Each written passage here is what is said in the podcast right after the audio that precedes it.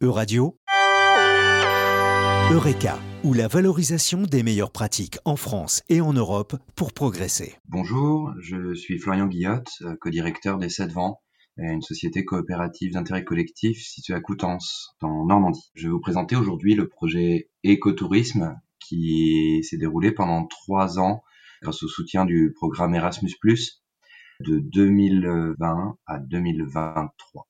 C'était un projet qui visait à réduire l'impact écologique du tourisme en engageant les professionnels du tourisme et les touristes dans des défis de sobriété écologique qui étaient ludiques et engageants. Donc on a produit plusieurs outils, plusieurs animations qui sont prêtes à être utilisées et notamment un dispositif qui peut être reproduit sur différents territoires touristiques. En quelques mots, écotourisme euh, s'écrit éco avec un H parce que c'est un projet sur la propagation des éco-gestes. Donc on propage des pratiques de sobriété de proche en proche en lançant des défis.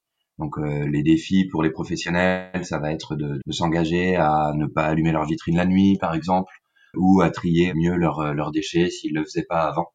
Donc on travaille sur l'amélioration continue et on va mettre en valeur ces professionnels auprès des touristes pendant une semaine d'animation qu'on fait avec les touristes, au cours de laquelle on leur explique différents éco-gestes qu'ils peuvent mettre en place, soit en vacances, soit dans leur vie euh, quotidienne.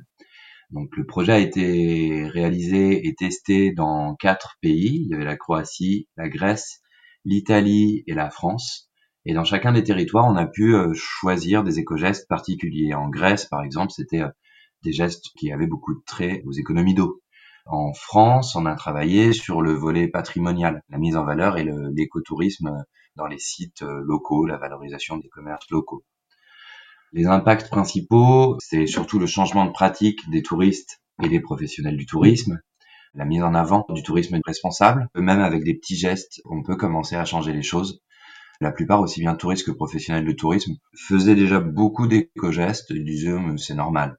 Or, ce projet-là, il permet de les mettre en avant, de les donner un peu en, exemple, et, puis de les engager à faire plus pour leur vie quotidienne. Donc, on a une évaluation des apprentissages pendant le dispositif, et puis euh, une évaluation euh, quelques mois après, qu'est-ce que les touristes ont ramené à la maison, et si les, si les commerces ont bien euh, respecté leurs promesses initiales. Voilà pour le principe. Au niveau des résultats, on a un guide avec une quantité d'éco-gestes, je crois qu'on est sur 300 éco-gestes traduits dans toutes les langues du projet, plus l'anglais. On a un guide aussi pour les associations qui voudraient mettre en place ce type de dispositif avec le soutien d'une communauté de communes.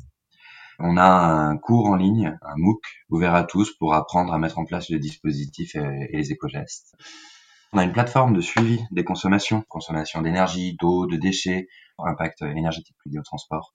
Tous ces outils-là sont accessibles gratuitement et à tous sur le site euh, eco-tourisme sans e.eu. Et donc vous avez un site en cinq langues.